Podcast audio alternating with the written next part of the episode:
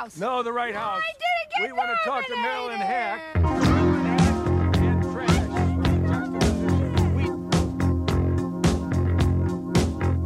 I'm from Canada Water.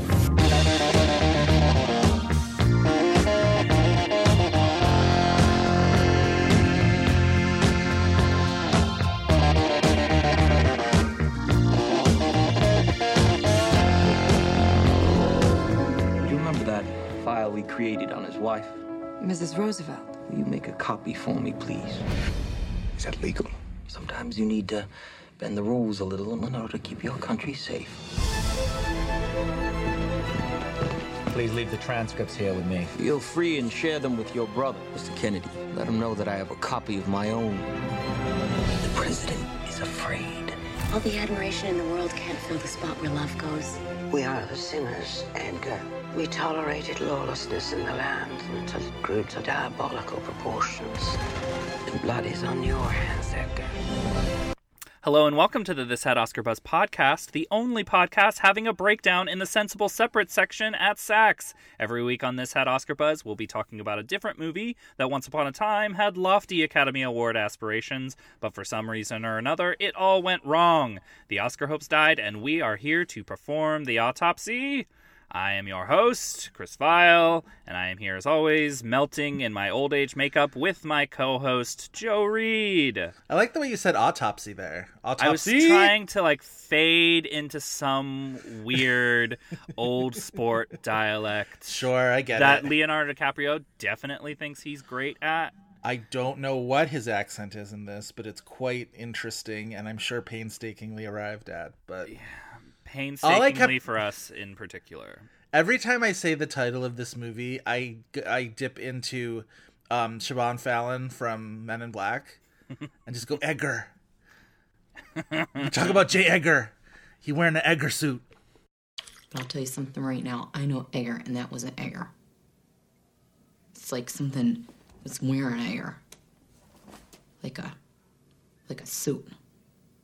An Egger suit. How brutal for you to bring up a uh, best makeup winning movie in the wake of this. in the movie. wake of this movie. Yeah. Yikes. Holy smokes. If it is not clear to you, uh, listeners, we are talking about Clint Eastwood's J. Edgar. It's a biopic on J. Edgar Hoover, starring Leonardo DiCaprio, shot entirely in the dark, but with like silver Yes. tones. Yes. It's shot in the reflection of like a pewter vase or something like Yeah, that from yeah, someone's yeah. house. It like they took like a pewter coin and reflected the moonlight off of it Right, and like it's the- onto the actor's face, and that's the only like light that Tom Stern, the DP, uses in this movie. It's weirdly like the scene from like a cutscene from a Batman movie with Harvey Two Face where he's like flipping a coin, and like in the reflected light off of that coin is the entirety of J. Edgar, all 140 minutes of it. It's like Contact, where they're like, "What interests us isn't that the coin flipped and had a reflection. What interests us is that it recorded on two hours and 20 minutes of film during that time." And James Ad- James Woods just goes, "That is interesting," and then sinisterly looks away. We're uh, we'll get into all of it. Can we like, talk we'll about talk Contact? yes, this is a contact podcast now. We, we're, we're burning down J. Edgar just so we can talk about Contact, a movie we can't talk about because it was a visual effects nominee. Um, right, right. Good for. I mean, Contact should have been a lot more nominee, and maybe we'll once again in our now long rumored series on uh, exceptions, which is now stretched to like 200 movies. Yeah. Uh, I- we're just gonna have to pick and choose very uh, wisely, I suppose, Yeah. like what that will be. But anyway, we are here to talk about J. Edgar. Before we get into it, because there's a lot to talk about with this movie, I'm sure we'll talk about makeup. We'll talk about Leonardo DiCaprio and the whole why doesn't Leonardo DiCaprio have an Oscar? Like one of the most like what feels like begrudged Oscar campaigns of all time. Like Yeah, or like at least of our recent lifetime. And like he has the new Tarantino movie coming out uh Once Upon a Time in Hollywood opening this week. And like I will be very interested to see what type of reception he specifically gets for it because like we'd recently talked about Al Pacino who like had his long, you know, trajectory to Oscar, obviously much longer than DiCaprio's, but Right. like hasn't been nominated since. And I probably envision a fate similar for Leonardo DiCaprio. But we will get into it. First, we have some business to attend to. Yes. Um, a few weeks ago, I can't remember what was the episode that we were talking about it, but we It were... was Frank and, Frankie and Johnny, same episode. Okay, during the Frankie and Johnny episode, we mentioned Avengers Endgame and that I had tallied up eight Oscar winners in that movie, and I sort of put the call out to our listeners to see if they could find a film that tops that. We got a lot of responses. We love hearing back from you on Twitter, so thank you very much. Um, a lot of responses. A lot of people mentioned The Player, Robert Altman's The Player, which is from 1992, which I sort of, my knee jerk reaction was just like, no, it's all cameos. And I was like, wait a second, I can't say that for Endgame. Because, like, Endgame is the ultimate, like, it's all cameos, and half of the Oscar winners on that list came from cameos. But I do feel like. Including William Hurt, who's in 30 seconds of the movie. William Hurt is in 30 seconds. Um, yeah, like Michael Douglas, who barely registers. Like, yeah. So anyway, but I do feel like the the player always tends to be like the exception to all of these. There's like so many things where just like ah, but remember the player, and yes, true. I think the difference with the player and the cameos in the player because the player ends up having what did i say 10 11 12 13 i had counted at least 13 oscar winners including Cher, sydney pollack whoopi goldberg and tim robbins who i think are both in, are exceptions to that which like they're playing actual characters but like all these other ones are cameos as themselves. Cher, sydney pollack James Coburn, Louise Fletcher, Oscar winner for One Flew Over the Cuckoo's Nest, Joel Grey, who won for Cabaret, Anjelica Huston, Jack Lemmon, who's a two-time Oscar winner, Marlee Matlin, who won uh, for Children of a Lesser God, Julia Roberts, of course, didn't win an Oscar till well after The Player, but still, Susan Sarandon, who won an Oscar after The Player for uh, Dead Men Walking, Rod Steiger, who won Best Actor for In the Heat of the Night. The thing about the player and all those people sort of cameoing themselves, I think I said this to you, Chris, when we were texting about this, where I was like, they just had to like show show up with a camera at Spago's, and they got like every every you know nominee. It was just like there was some sort of like you know movie opening or whatever, and they just got gather everybody together. And i do feel like there's always an asterisk after the player because at least even in endgame they gathered all these people together. And i mean together is such a you know scare quotes word anyway Yeah. because everybody's on green screen. But these are all people who they had cast in various movies as actual characters and they have played actual characters. So i feel like there is something slightly different. So i feel like the player like yes we hear you the player definitely. But like we're gonna put that on a little bit of a shelf and just like that's a little separate in terms of it's like when you look on somebody's imdb and it's just like oh the movies they made together and like half of them are like the 1998 golden globe awards. And it's like okay well that's not a real it's not a credit. They were there. Yeah, they were in yeah, the same yeah, room together um, it sort of feels that way. It's just like half of the player was filmed inside the Beverly Hilton. It's like we get it. Um, but another example that somebody brought up, which does seem to count, we were sort of I was trying to figure out ways that it wouldn't count because I'm a bitch that way. Um, Hamlet, 1996's Hamlet, the Kenneth Branagh directed film, which as we were going through, Chris and I were trying to figure this out. There's one Oscar winner, John Mills, who I don't remember. I don't like know as a person, but he won a supporting actor a supporting actor Oscar in 1971. Although if IMDb says it's 71, that means it was the 1970 Academy Awards for a movie called Ryan's Daughter. And otherwise, It's a David Ju- Lean movie. Oh, is it really? Okay. Yes. I should know better. I am a dum dum. We also kind of wanted to refuse to admit that Charlton Heston had won a competitive Oscar, although he did win for Ben Hur. It, he also won uh, Jean Hersholt Humanitarian Award. If you want Which- to wait and stop laughing and maybe unpause Burn the podcast, Burn it down. Burn it down. Jesus Christ. That's like I was I'm I'm working on this other article that um I'll mention later, but part of it was going through Emmys history and the one year at the Emmys they gave the Bob Hope Humanitarian Award to Bill Cosby. No, thank you. And this was like well after the point where people somebody in the industry should have been like, "Hey, maybe not because history." But no. So, anyway, Hamlet 1996 starred Julie Christie, Academy Award winner for Darling. Kate Winslet, who would win later for The Reader. Robin Williams, who would win later for Good Will Hunting. Jack Lemmon, once again, because Jack Lemmon loves to show up, or at least he did when he was alive. May he rest. Uh, Richard Attenborough, legend. who won a. Yes, love Jack Lemmon. Richard Attenborough, who was the Best Director winner, who some people on Twitter were like, Best Director winner shouldn't count. And I say, screw off. Yes, they should. um, Richard Attenborough and, and Robert Redford, if it makes you feel better, they cancel each other out because they're both uh, Best Director winners. But I say Attenborough counts. Judi Dench, who won an Oscar later on for Shakespeare in Love, just a couple years after Hamlet, actually. Sir John Gielgud, who had won for Arthur, which wild that there's an Academy Award winner for Arthur because I remember Arthur when I was like a kid in the 80s, and it was just like this dumb movie that showed up on cable every once in a while about this old drunk, and I was like, it's wild that, was an Oscar winner. From the same decade that Don Ameche was an Oscar winner for Cocoon, so like, we get it. Y'all liked, you know, Cocoon. likable old people. Um, John Mills, who we mentioned, and then Charlton Heston, who we mentioned. So that is one, two, three, four, five, six, seven, eight, nine.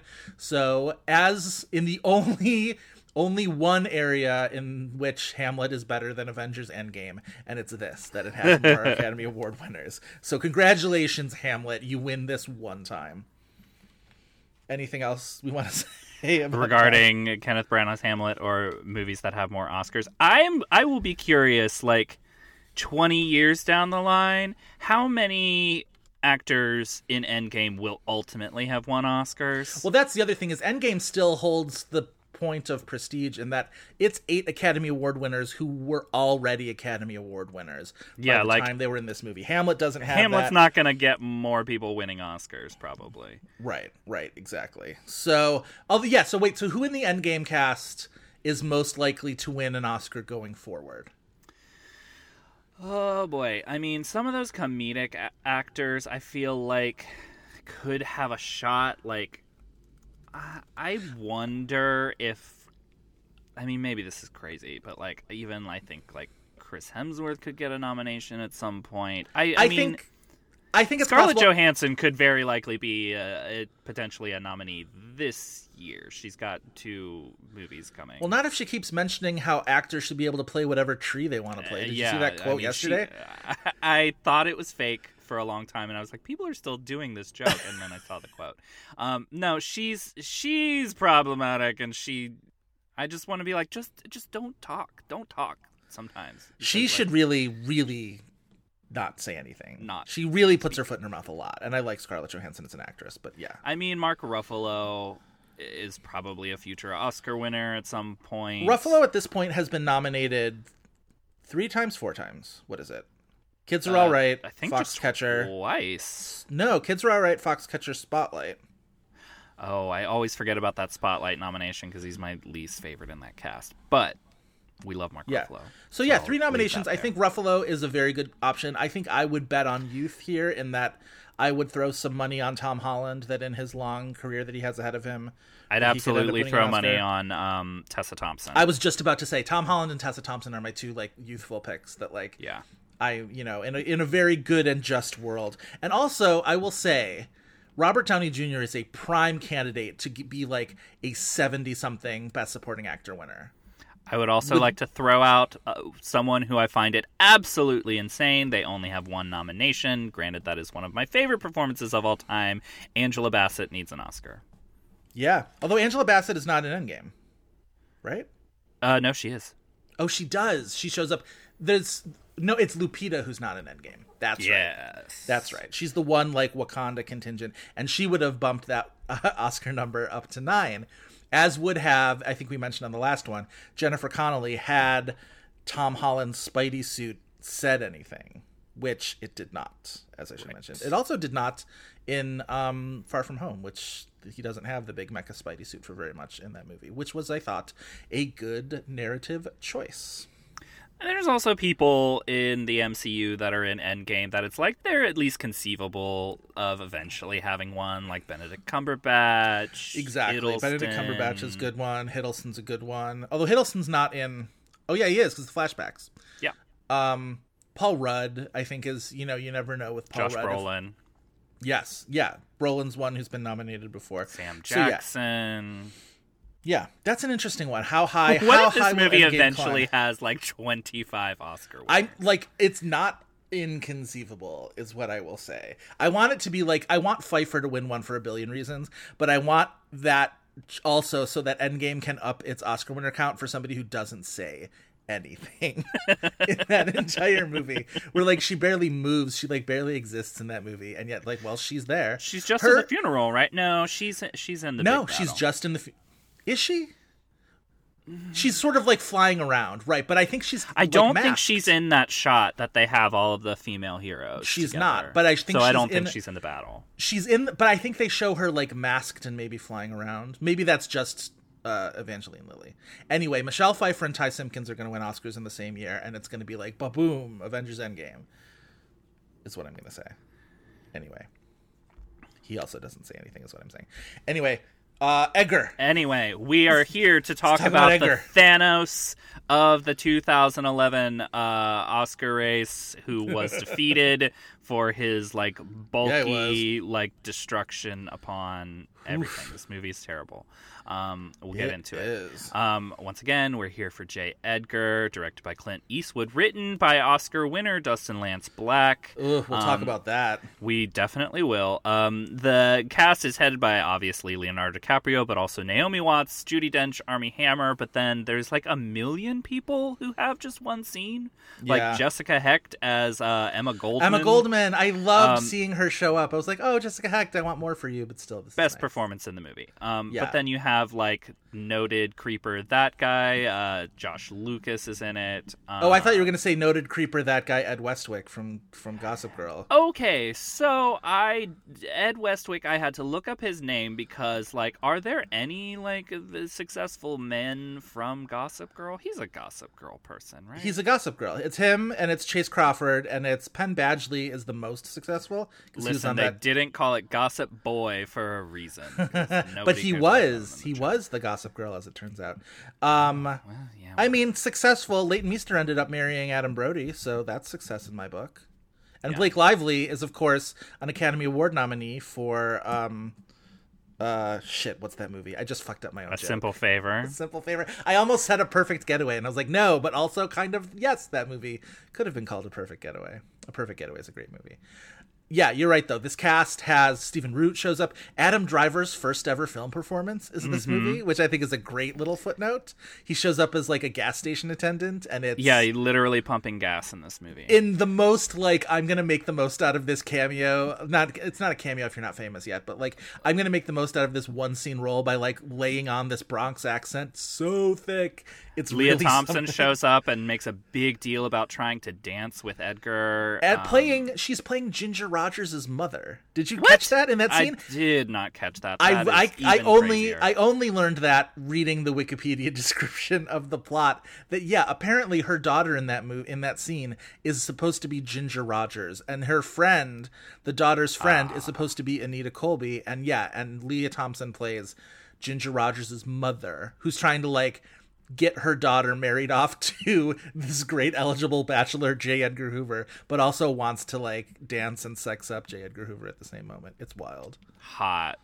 Um, so yeah, J. Edgar. Um, before we like actually dive into the movie, Joe, would you like to give our listeners a sixty-second plot description? Yes, with the caveat that I'm gonna fuck this up and I'm gonna get cut off like halfway through his career. I'm just gonna let That's you know. totally fine. Uh, I mean, yes. Let's let's get into it. Are you ready? yes, I suppose I am. All right, your sixty-second plot description starts now. Yeah, so somewhere in between making Hereafter and Jersey Boys, Clint Eastwood decides to make a movie about J. Edgar Hoover.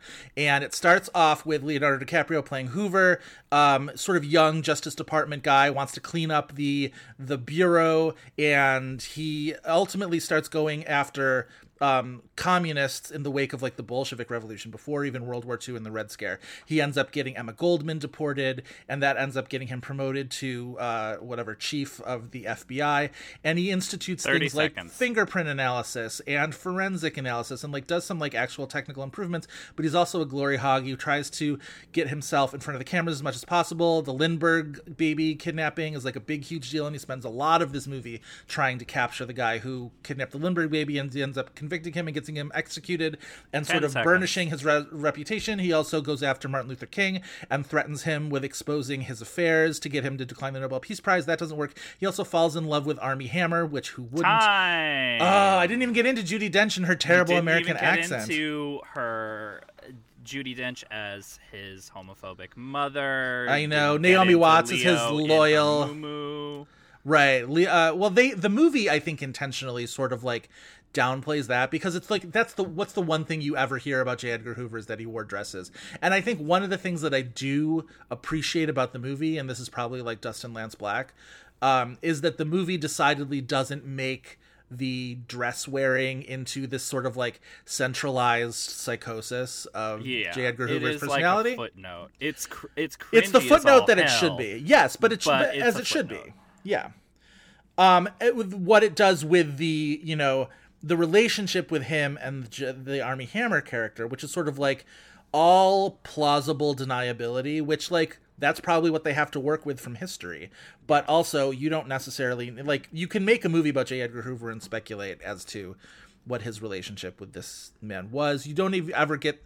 I don't even feel like I get a sense, yes or no, whether they ever slept together, even though I imagine they did. But and like just from like the history of it, just like I'm sure that they did. But the movie Yeah. really leaves you with this impression of like maybe they did, maybe they didn't, maybe they just lived together in like repressed frustration for their entire lives and like Right. there's a you know you could believe that from a reading of the movie too just from like watching the way DiCaprio plays Hoover I I don't like this movie, but I don't feel like that's the reason why. I sort of I remember cr- sort of cringingly anticipating this movie and being like this is going to be like bad on a gay level. And I don't think it is. I think it's It bad could be on, a lot worse. I mean, if anything, it's more so that it's kind of laughable because when it actually comes in, it's like you're laughing at the makeup, particularly on Yeah. Armie Hammer, and then like the dress scene. It's fully like a moo with like some like hippie lady beads, kind of like wooden beads necklace, if I'm remembering correctly. But by and that it's point, just the like movie's you're almost- already. The movie has lobotomized you by this point. Yeah, so the movie's like, nearly over by that point. fully Yeah. it's hard not to laugh at it. The other thing is, so there's a there's a framing structure in this movie, which is old Hoover, who looks like one of the characters. Remember that movie Nothing But Trouble with Dan Yes, Aykroyd? of course? I remember He looks like Trouble. Dan Aykroyd in Nothing But Trouble in these in these older man scenes. His forehead. Armie Hammer looks like Pizza the Hut from Spaceballs. Sorry, that's gonna really blast out our levels, but I don't care. That's I mean, he Yeah. does. Um, Leonardo But, like- DiCaprio's forehead is so big that you could project an old black and white movie on it, but everybody on it would look so liver spotted and awful that you wouldn't want to. But like, it would look like it's a like a decrepit 35 millimeter print because the liver spots are like this like very pronounced makeup. Ugh. It would look like you're looking into like a, a microscope of like a virus and watching it sort of like dart around and whatever, and like that is what it. Let's talk like. about this. You brought up this framing device, and I want to come back to that though, because like the makeup specifically makes the movie narratively confusing because it's like you have these like weird flashpoints that it's like you're seeing old Hoover and older Hoover Right. and younger Hoover and there's makeup in all of it and like In it all is of it. very difficult to tell at what period you are watching this movie because of the makeup. Agreed. Yes, it's because even young Hoover has this like weird like Hair DiCaprio's type Yeah. thing. and also just like his upper lip feels like it's like stuffed or something. I don't understand what's going on. It's probably just an acting choice.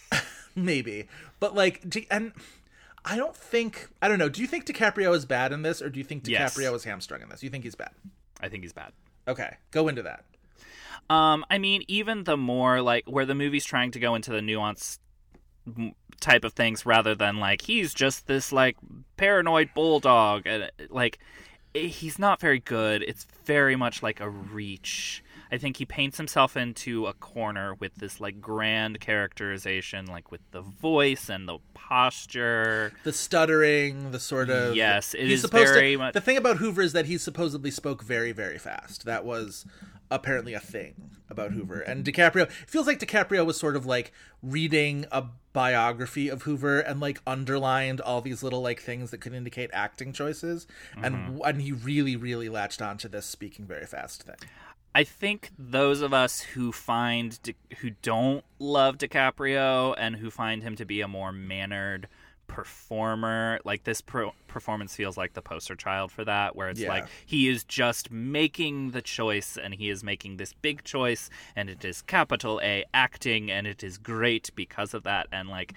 I don't know. Like I did feel a little bit bad for him like in this movie in ways that I haven't in other ones that I felt like he was going big in ways that were just pulling me out of the movie. But this one feels like an earnest attempt to do that and like a, mm-hmm. just a failure. And maybe it's just the arc of the movie how like as frustrating as it is that this movie wants me to feel sympathy for J. Edgar Hoover, Right. you end up feeling a little sympathy for the actor failing at what he's doing in my opinion like I, No, I, I- would understand an argument saying that he is good in this movie i just think he's very bad I, a lot of the reviews, even the reviews that didn't like the movie, ended up praising DiCaprio, and we'll talk about in a little bit how close he actually came to getting an Oscar nomination for this movie. Mm-hmm. I agree with you.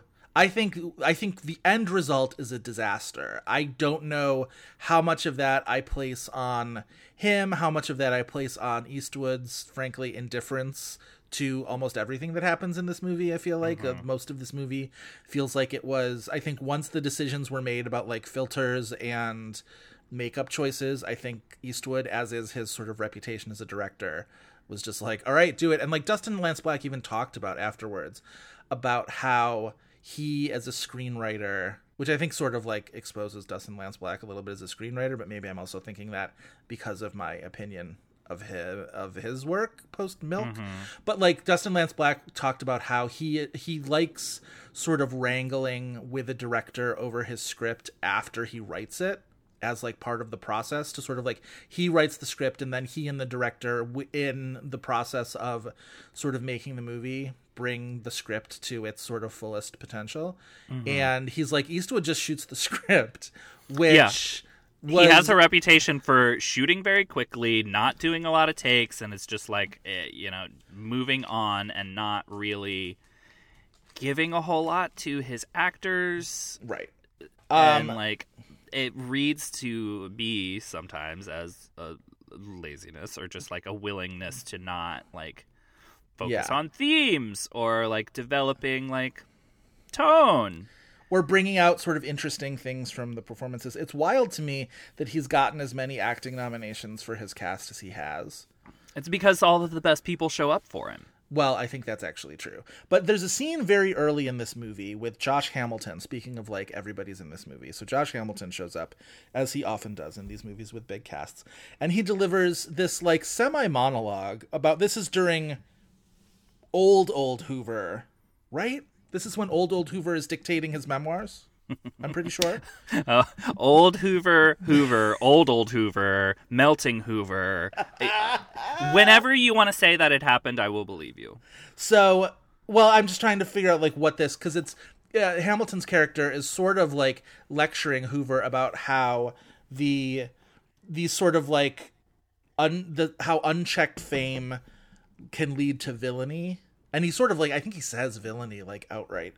Um, and it just felt very writerly and very awkward and very sort of ham-fisted and i was like this is terrible writing and i go who wrote this movie and i go to look it up and it was dustin lance black and it was just like and i think like out loud i was just like ugh so Even if it's like you know just ham-fisted, like that's the type of like monologue that like underscores what the movie is going for. That like if it's well directed or like you know the way I don't know, and like but but it made me is think just of going for the surface of all of this movie. well it made so me think like of that's that what makes quote it worse. that quote from Dustin Lance Black though came back and I was like, "Oh, maybe he like writes these sort of like broadside like thematic texts in his scripts and like with the expectation that he that the director's going to be like no fucking way and like we're going to have to sand this down." But Or, yeah, like you get you develop nuance underneath the grand statement you're doing. Yeah. Eastwood doesn't do that as a director. He just doesn't. No.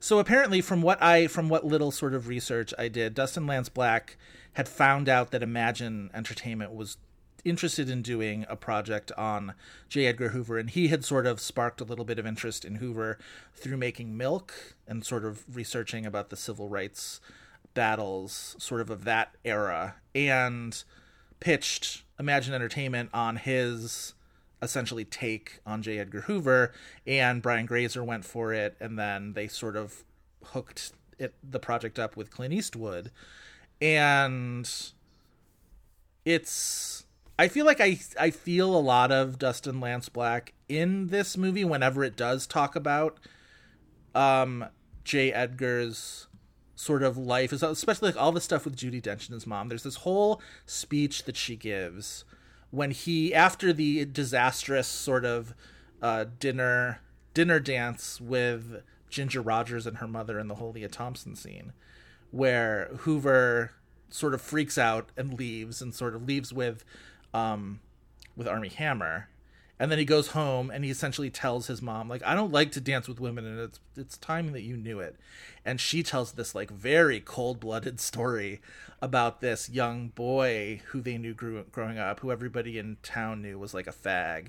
And they called him Daffodil. They called him Daffy, which was short. And she's like, "It was short for Daffodil." It was it's like Like they- imagine that being like the coldest burn for like like yeah like you know it's we, the like- one it's the one point in the movie where Judi Dench makes sense because it's like, oh, you cast Judi Dench t- to do this monologue because only Judi Dench could make Daffodil seem like eviscerating and like yes devastating of it. She's just like, I'd rather have a da- I'd rather have a dead son than a daffodil for a son. And all the while she's like trying to keep her accent back with like both hands and a you know a steel barricade and it's really not quite working. She's sort of is she like Boston maybe a little bit in this movie or is that just like the accent? oh she's ravaging? something she's something This is a bad Judi Dench performance. I I rarely it's see a bad Judi Dench performance and I and I don't can't entirely blame her because I'm not sure she was ever really given It's a- dialed up to eleven evil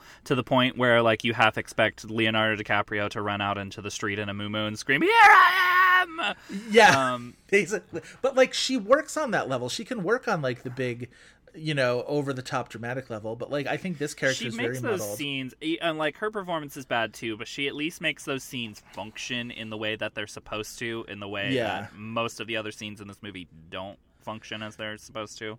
And it just and it feels like Eastwood takes a lot of the scenes that deal with like the gayness of the character and kind of just like washes his hands of it and just like, well, I got the gay screenwriter. He can deal with it. He can sort of, Yeah. you know, mold this how he wants. And the scene that Judi Dench scene where she tells the story about Daffodil, poor, you know, this boy, uh, Daff. What did I, I wrote down his name? Pincus is his last name. Daffy Pincus. Why do you need to call somebody a gay slur when their name is Pincus? Indeed, but apparently, like, so the moral of that story was that the kid like killed himself like aft shortly thereafter, and uh, that's you know her way of of telling her son without telling him that like you better fucking keep this in the closet, and Right. you know leads to even more of his kind of psychosis. One thing I kind of appreciated about the movie was that it didn't take that like psychological step of like because J. Edgar Hoover was in the closet, that's why he like Was went such a after all these- bastard. Right, exactly. Like it's not like he went after Martin Luther King because he was a closeted whatever. It's like no. I think I wish the movie had gone a little farther into and I'm not surprised Eastwood didn't go there. Um about the sort of racist motivations behind Yeah. going after King and going after the sort of like civil rights radicals. the movie feels like kind of divided in the way that it's directed and the way that it's written because I do think that Dustin Lance Black's script is saying this is a bad man. Right. And like Clint Eastwood is much more ambivalent about him and like in a certain way it's just like I'm not sure where Eastwood is coming from and like I don't necessarily want to read in my perception but at the same time it's like wait do you do you like this man like are Yeah. you on J. Edgar Hoover's side here like And I think you get a lot of Eastwood just being like, "Hey, that Lindbergh baby kidnapper guy had to get kid- had to get brought to justice somehow."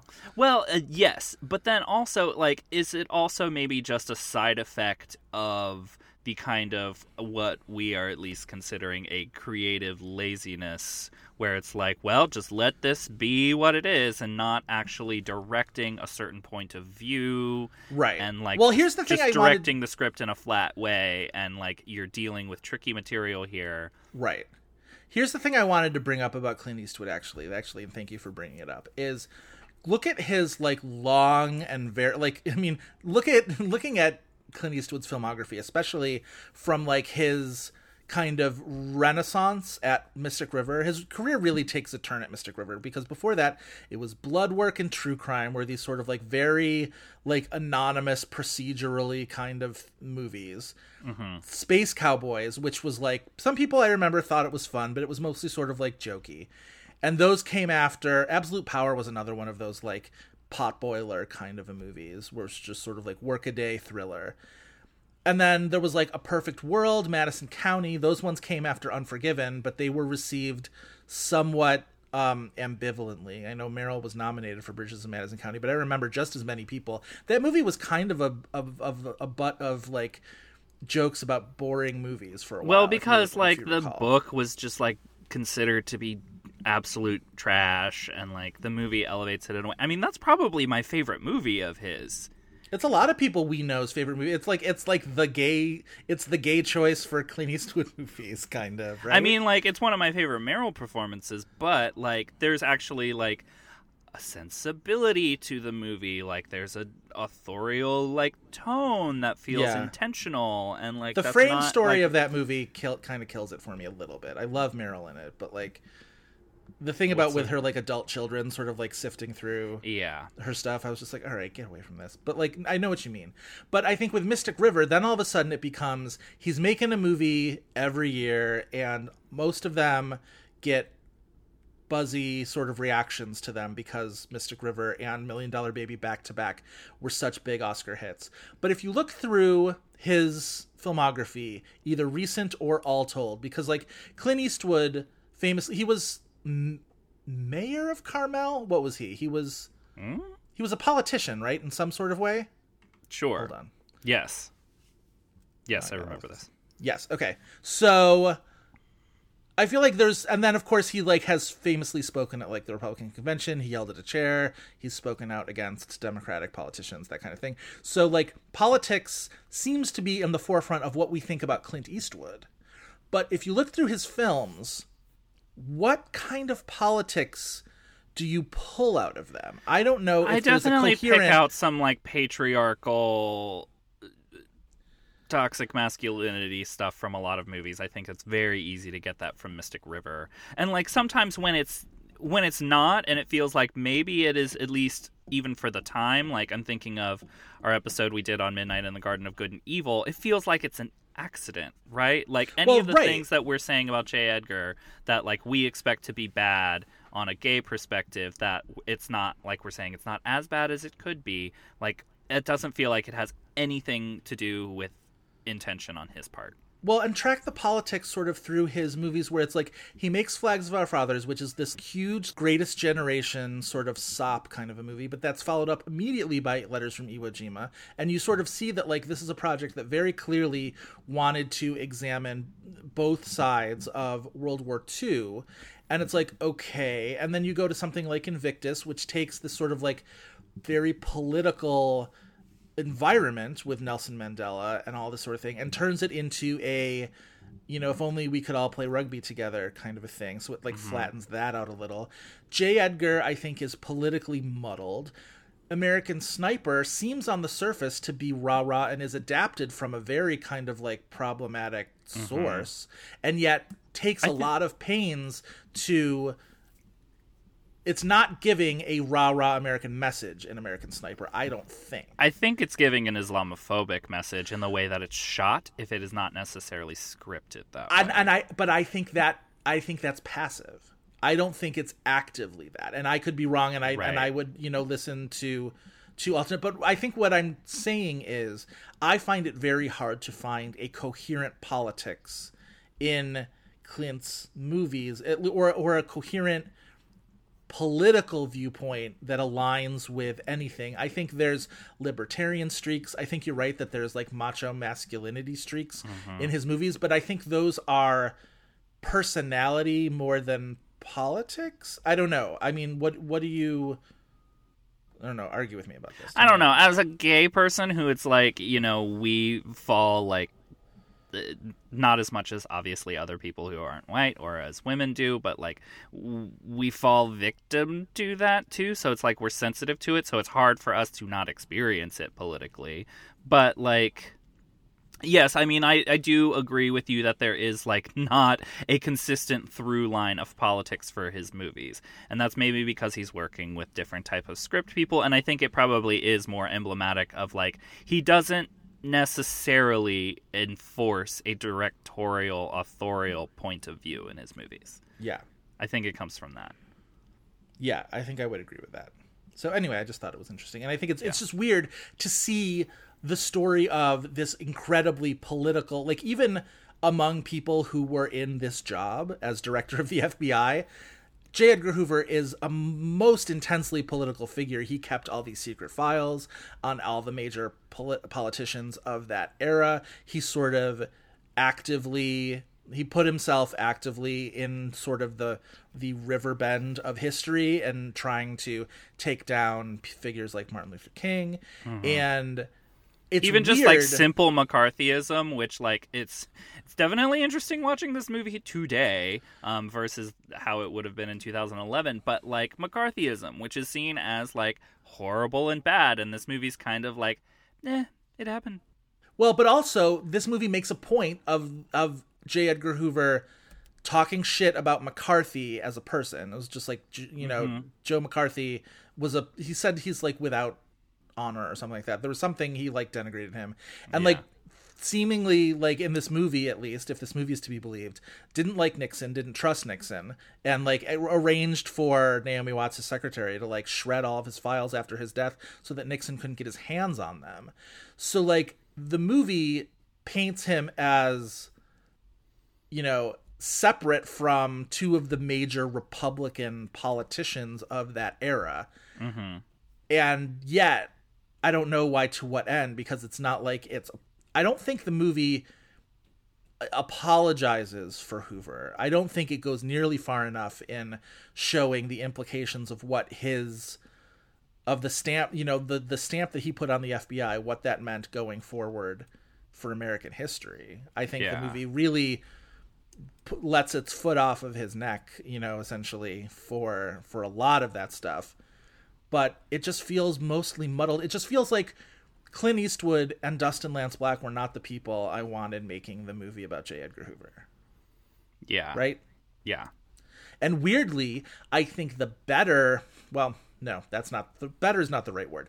The thing I always used to think of about J. Edgar Hoover on film before this movie was made was Nixon, J, uh, Oliver Stone's Nixon, where J. Edgar Hoover is played by Bob Hoskins as this sort of like indulgent libertine sort of like lounging by the pool with his like two little twinkie kept boys or whatever.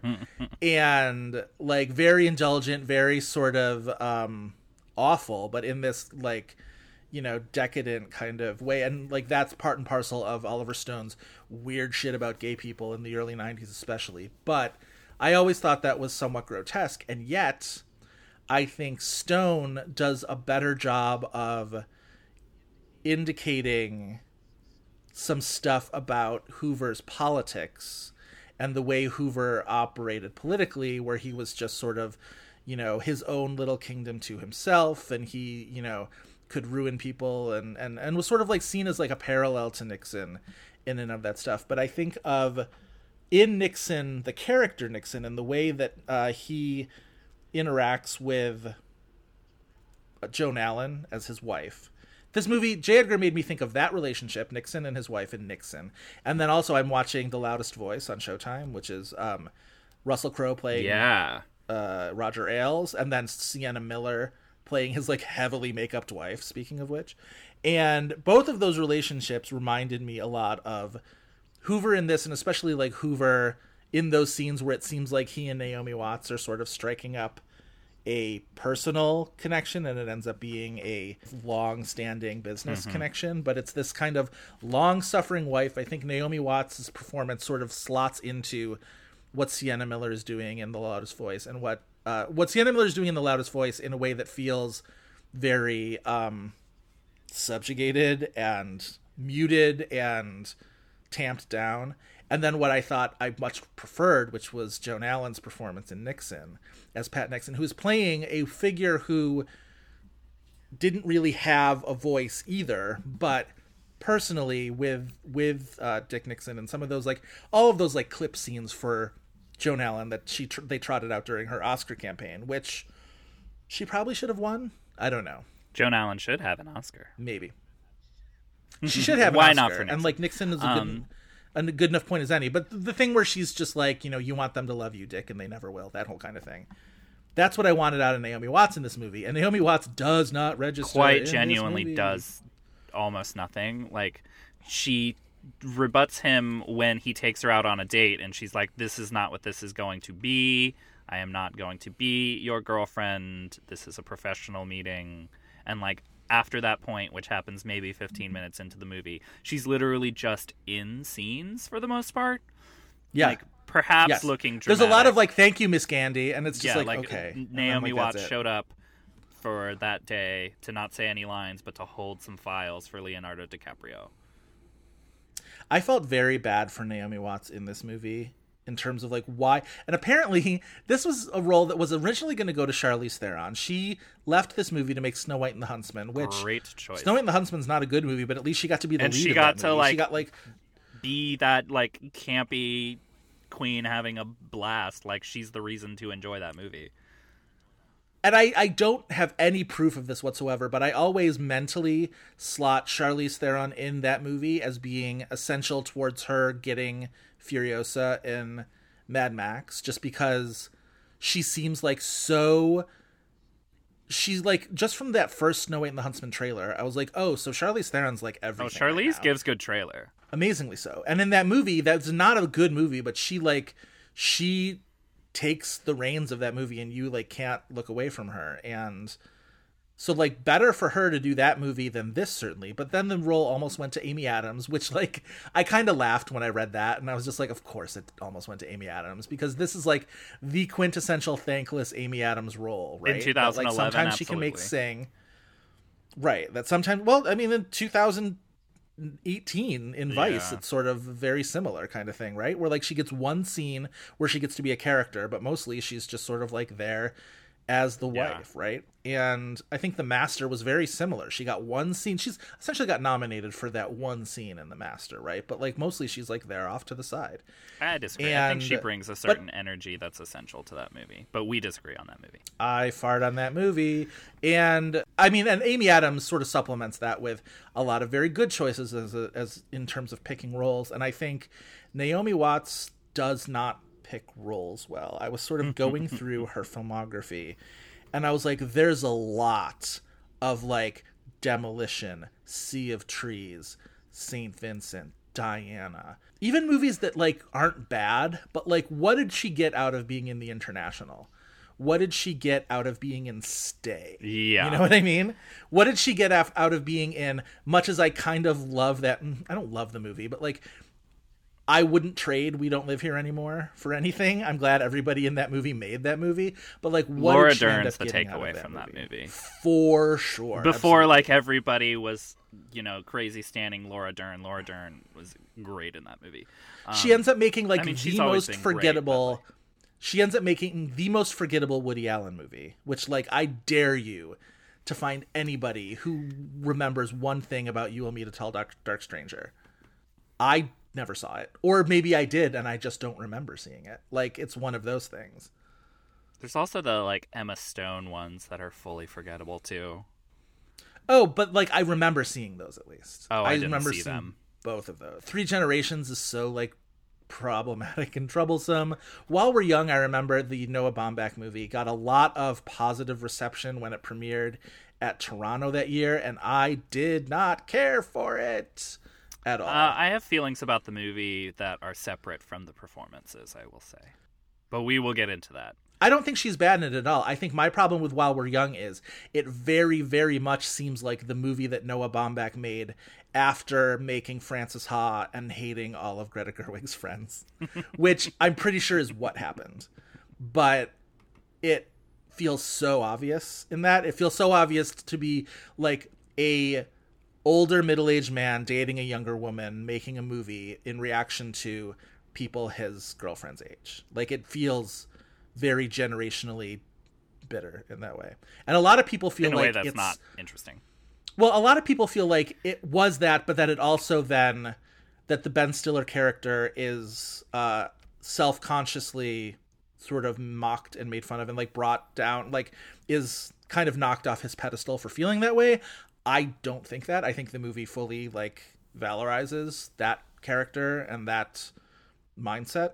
Anyway, I thought for this podcast that what that what I would challenge us to do because it's very easy to sort of look at Naomi Watts in a movie like J. Edgar in a thankless role and sort of do what I just did, which is tick off all of the like dozen or so terrible movie choices she's made since um, Mulholland Drive. But I thought instead I want to stay on the bright side a little bit because also I love Naomi Watts. I, I, I want more for her because I do love her as an actress, and I think when she's on screen, I do sort of like, you know, I She attune has roles that to her. don't allow her to make interesting choices for the large part. Right. Like that's it's not. I mean, like it, it, I guess you could say it like makes sense. It, it's like it fits smoothly in the slot when she's playing these like Eastern promises non-roles Yes. that she can do very well.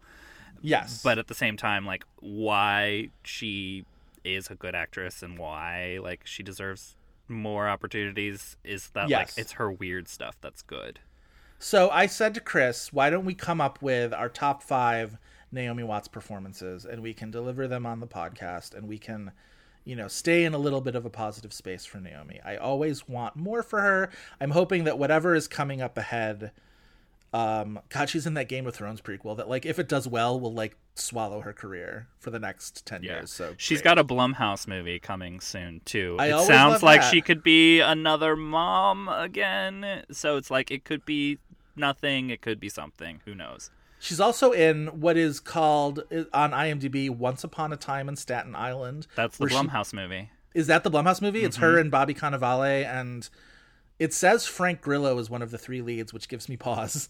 But it's it's listed as a drama and there's like nothing in the plot beyond that it's a coming of age thing but it's the guy it's from the guy who did the purge movies the writer Oh, and director so i i wonder if it actually is a drama and isn't a, actually a thriller or like Um, a secret we will see. purge prequel. a Like secret purge that's there what it's already was a purge prequel I know it would have to be like a pre pre prequel, but like Yeah. again, you, we were talking before we started recording about the Conjuring movies, and I feel like every movie in that series is a prequel to the one that came before. Now, where all of a sudden it was just like, didn't we already get an Annabelle prequel? But apparently this is like the prequel to the prequel of Annabelle. No this like, is okay, the like postquel okay, not I a word you. it's a sequel um Anyway, top five Naomi Watts performances. Let's start with your number. Let's go like five, five, four, four. Like Yeah, yeah, yeah, yeah, yeah. Okay, so um, uh, Naomi Watts plays a lot of moms, and like I, it's not like it's they're interchangeable the performances, unfortunately, because the movies don't ask her to do anything interesting.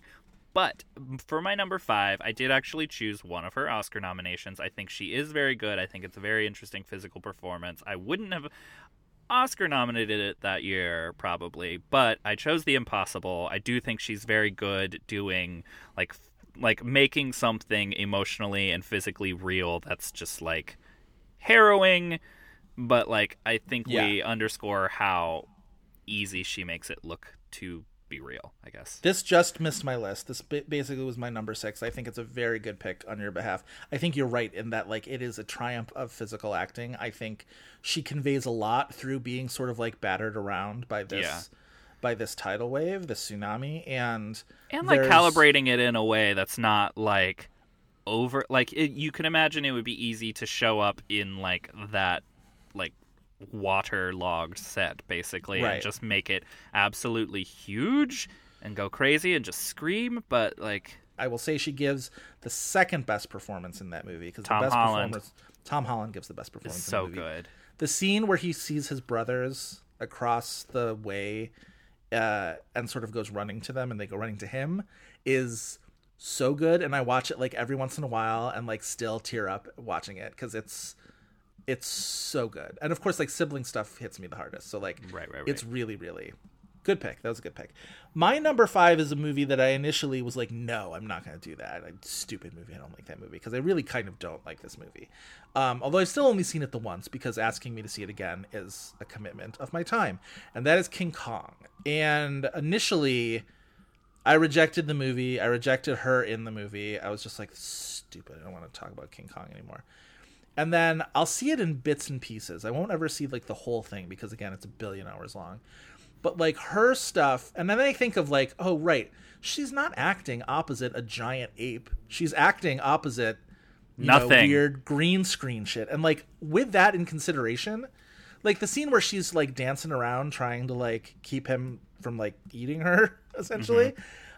is really really good in and of itself and then you think of like what she has to play off of and it's even better i i fall into the trap some or i did at the time initially of like judging her based on the scenes on like the boat with um adrien brody and whatnot and that's not that's not the way That's to go not the performance. that's not the performance in King Kong. The performance in King Kong is the stuff with King Kong, and she's actually quite quite impressive. I will say nothing and move on to my number four, Okay. Which uh, I, you obviously disagree. My number four is While We're Young. Um, I think she's the best thing about the movie. I think she's really funny. I think all of the notes that like you find rather annoying and I find annoying about the movie, I think she makes them interesting and funny. Um, yeah, in a way that like maybe without like a performer as in control of what like the satire is in that movie like that movie would probably seem like it hates her Mm-hmm. and like i found her to be the most relatable in that movie but maybe i'm neurotic and insane No, I like her. I think she gives a good performance in that movie. I just the the, the conceit of that movie bothers me too Yeah. much. I think an eye roll. Anyway, yes.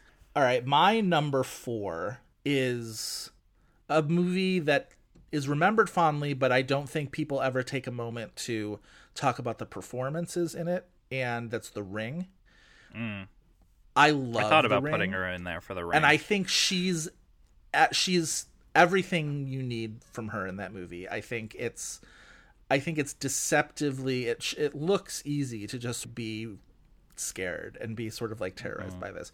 But those scenes of her watching the tape where you only get to see her face yeah are really really effective and are really really good at conveying the horror of that movie. And and just like I- the central conceit of it too because it's like how Yeah. do you play terrified but still curious and compelled? Like and she plays that those notes with her son in that movie as well where it's like you really get the sense that she loves her son but is also on some level that maybe she doesn't even realize is unsettled by him. Yeah.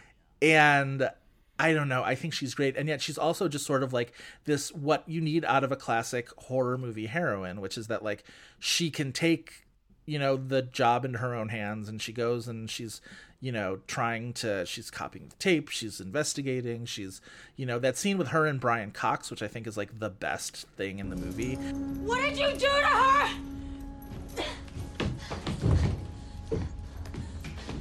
She was your daughter.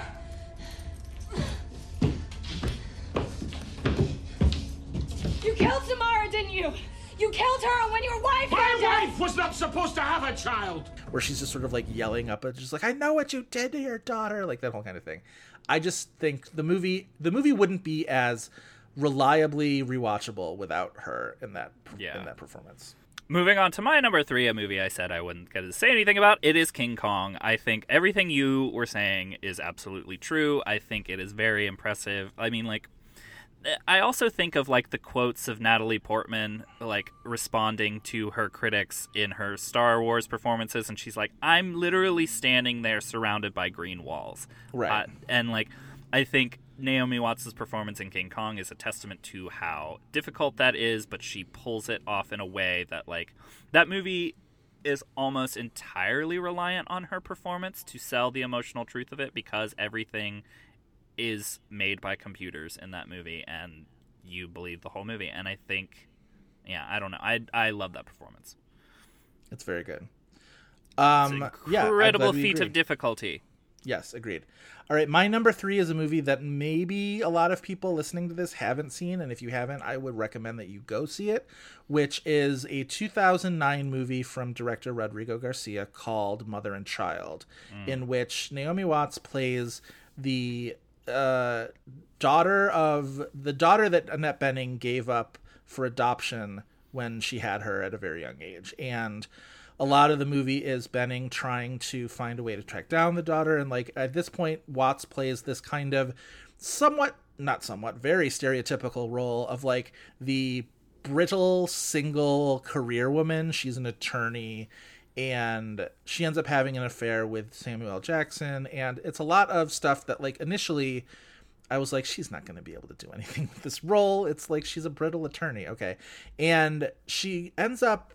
There's a few scenes in that movie where you really get the sort of point of the movie, the the sort of you know th- what it's going after with these themes of regrets and you know lives not taken, and uh, it parallels with Bening a lot, and then the movie has this kind of somewhat ironically tragic end and it all could feel more pat than it is. I think that's rodrigo garcia's problems and some of his stuff Yeah. is that it feels very pat and very much like an o. Henry story by the end where it's just like oh she sold her hair and he bought her a comb. Um but the performances really elevate this movie i think bening and watts are both specifically very very good Joe, I think we're gonna have the same number two and number one. So should I just ask you, yes is your number one Huckabees or Mulholland Drive? my number one is mulholland drive but My number one is Huckabees. Ah, I love that. I love that about us. Very good. Okay, so why don't you talk about Huckabees and I'll talk about Drive. Uh, I mean, Huckabees is uh, pointing to everything that I was saying about she is at her most interesting when she gets to be weird. I think that that performance is heartbreaking and really funny and like ultimately so very funny. much in service to everything strange that David O. Russell is going for in that movie. Like Mm-hmm. obviously we uh, we feel a certain way about David O. Russell. We hate David O. Russell. It's fine, but like I love that movie and I love I, specifically love her in it. Um I don't think she's really ever gotten the opportunity to do something like that again. I would love to see her do something on the bizarre and that is She I- makes so many funny choices in that movie. Like we all remember Fuckabees. It's not Huckabees. I am still Huckabees. Not in that bonnet. It's in my eyes, Marty. It's like that story of the cave. What in God's name is happening to you? I mean, we trusted you, we took care of you, we made you into a national icon, pulled you out of a mall. Uh, you've been given everything by Huckabees.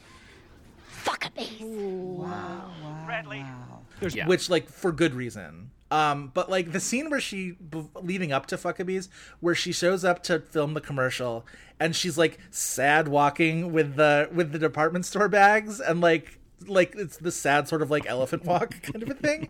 it's so funny, and then like the way she like shoves Isla Fisher out of the way. She also has so like the most extreme thing to do in that movie, but I think she also really um like brings to the forefront the like emotional sincerity of it, like even though everything is, you know, bizarre, like I think like she really understands what the emotional undercurrent of that movie is. Like the, even the like do you like me with the bonnet line is it's heartbreaking, but it's Right. funny and like she The way kind she of keeps throws it away. Yeah. Yeah. Um yeah, I think she's absolutely great in that movie and should Ugh. get that opportunity again. In conclusion, Fuckabees. Yes. Fuckabees. Um, it's wild that she has two Oscar nominations, and I think she should have two Oscar nominations for two completely different films. Because, like, she should have one for Huckabees, and she should have one for Mulholland Drive. And I think one of the things about her career is that we still talk about her the way we talk about her. We sort of slot her in, not with the like A plus elites of her generation, but like in a just one level below them and i think in like an aspirational like we want her to get to the level of kidman and moore and you know bening and those actresses who we talk about blanchett but i think it's because we all expected we all saw mulholland drive and was just like all right well like she's going to get an Oscar nomination. This is like very clearly one of the performances of the year. This was 2001. And 2001 had no shortage of great Best Actress performances. This was mm-hmm. Sissy Spacek and In the Bedroom, and Nicole Kidman had her two movies, and Bridget Jones. Bridget Jones, and then Halle Berry wins for Monsters Ball, and it's a whole thing and but you look at Naomi Watts and I think she's better than all of them. She's she's incredible in Mulholland Drive and a lot of people now that like the years have passed and she didn't get the nomination and her career has seen all of these sort of like wrong turns and dead ends. Uh-huh. And I think people now are just like okay, well like but Mulholland Drive is mostly trickery and is mostly David Lynch. That's the other thing is like she's done so well with David Lynch subsequent to this. People really liked her, I thought, in the Twin Peaks revival a couple summers ago. And even like in Inland Empire, when she's just like voicing the rabbit, I'm just like, she's dialed in to whatever kind of like weird wavelength Lynch needs her to be. But um I think a lot of people try and now slight the Mulholland Drive performance as sort of like carnival trickery that is oh it's only really that one scene where she like where her character the audition scene where her character sort of like changes on a dime. It's and not though like it's not. it's, it's that whole dinner scene where movie. she's watching laura harring and like about to sob at any moment or possibly kill her uh, it's the scene where she's sob wanking it's like uh, famously people watched Mulholland Drive for the first time, not knowing who Naomi Watts was, because this was her first role of any kind of like renown in America. She had been in some Australian TV and movies up until this point, but people and a Children was... of the Corn movie. That's funny. People thought it was two different actresses playing her character, playing Betty in the beginning of the movie, and then at the end of the movie, after they've gone through the box and she's, you know, this you know the bitter damaged actress you know failed actress that she ends up being um, people thought it was two different char- two different actresses playing the character because she the perform the transition the transformation is so complete and so incredibly like inside out different she's just a different person and I don't think that's any feat of trickery. I don't think that's a one trick yeah. pony. I feel especially like the way that it was shot too, because like they shot all of the first half as a pilot and then they came back to make it into a movie. So yes. it's like everything in that second half she just like showed up and did that. Yeah. Like it wasn't in i mean i don't know how much like they had a season planned out or anything when they shot the first part of it but like essentially you can imagine it wasn't in the dna of what she was doing in the first half of the movie but yet it's still remarkably cohesive. Right. Totally all right, I think we picked very good Naomi Watts top fives. I think we're in a very happy place with Naomi now. I would like to good. leave Naomi by saying I would really like to see what she could do with Yorgos Lanthimos. I'd love to see her in a Yorgos movie. That just took my breath away. I think that's a perfect, perfect combination for her. Make it happen, Hollywood. I love it. Um, all right, let's, let's get go back, back to uh, Leo because we should probably unpack the whole like if we're going to talk about why it had Oscar buzz, this is why. Because ultimately, the movie gets released, the reviews are very mixed. But as I said, the DiCaprio, like even the negative reviews, a lot of them single out DiCaprio for good things, and he came yeah. incredibly close to getting an Oscar nomination. And like the let's get Leo an Oscar thing doesn't really get annoying until after Wolf of Wall Street happens. Yes. So it's like there was still a lot of goodwill, but like he he got all of the three major precursors for this movie, and it's Demián Bichir that got probably that slot. I would say. Is there anybody else that it's like, actually it's Gary it's, it's, Gary, Gary Oldman because oh, okay. Bichir at least had the SAG, SAG nomination. Yeah, it's Gary Oldman who had been like buzzed before that movie came out, and then Tinker and Tailor happens. Arrival. Tinker Tailor shows up and everybody like respects it, but nobody loves it because nobody really like understood it. And um, so everybody was like, "Oh, and it's Oldman." And the Academy at that point, the the party line was that the Academy hates Gary Oldman because he had like didn't get nominated for the contender, and there were a couple other ones where he had gotten buzzed for, and it's like, oh, people in Hollywood don't like him. He's surly. He's like unpleasant on sets, and he's Jerk. not. Uh, and so whatever, and so everybody was like, well, then it's not going to be Gary Oldman because like they would have to be like you'd have to have like an undeniable case to get Gary Oldman nominated was the sense at the time. And then all of a sudden they're like, nope, we like it. Gary Oldman, Tinker Tailor. And I was just like, okay. Yeah. And I think a lot of people after the SAG nomination thought Bichir would fall away, but he mm-hmm. didn't. That they thought that was going to be one of those weird Sarah Silverman SAG, although Sarah Silverman hadn't happened yet, but like those weird flyer SAG nominations that like don't repeat at Oscar, and like Bichir did, and then Gary Oldman did, and so 2011 was the year that like DiCaprio didn't get nominated, and also Michael Fassbender didn't get nominated for Shame, which was Mhm. another one that a lot of people thought was going to resurface at Oscar and didn't. But I don't And think he did. He even get a Globe nomination for that. Like that he was did. a I'm thing. pretty sure. I'm pretty sure he did. Yeah. Um, because it was him and Tilda for we need to talk about Kevin that both got Globe nominations. That I was like, ah, yes, my two favorite performances, and then they didn't, they didn't recur. So I wanted to talk about because you mentioned the Globe and the SAG. It's very rare. Critics' Choice I didn't end up looking up, so like, let's set that aside for the moment. Also, I don't respect the Critics' Choice Awards, so we'll deal with them less and less. Yeah.